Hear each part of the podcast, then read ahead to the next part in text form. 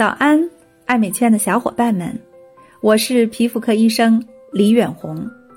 每天早上八点，和大家分享一个感兴趣的护肤话题，开启爱美好时光。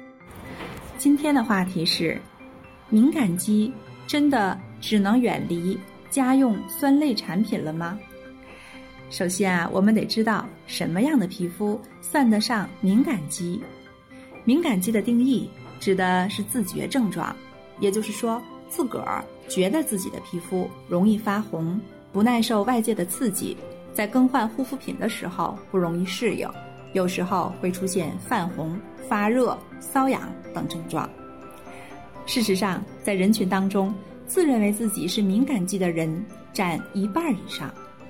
像痤疮、玫瑰痤疮、脂溢性皮炎，本身就是敏感肌。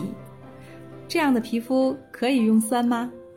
事实上，对于这样的皮肤来说，只要操作得当，别说是家用的酸，就是专业级别的果酸焕肤、水杨酸焕肤也可以操作。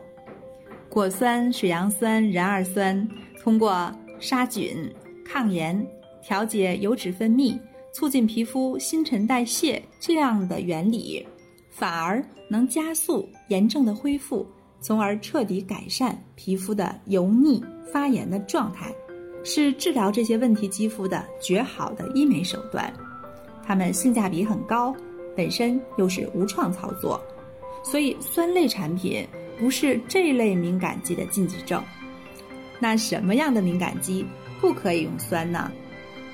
像单纯的敏感肌，比如说激素依赖性皮炎、化妆品皮炎。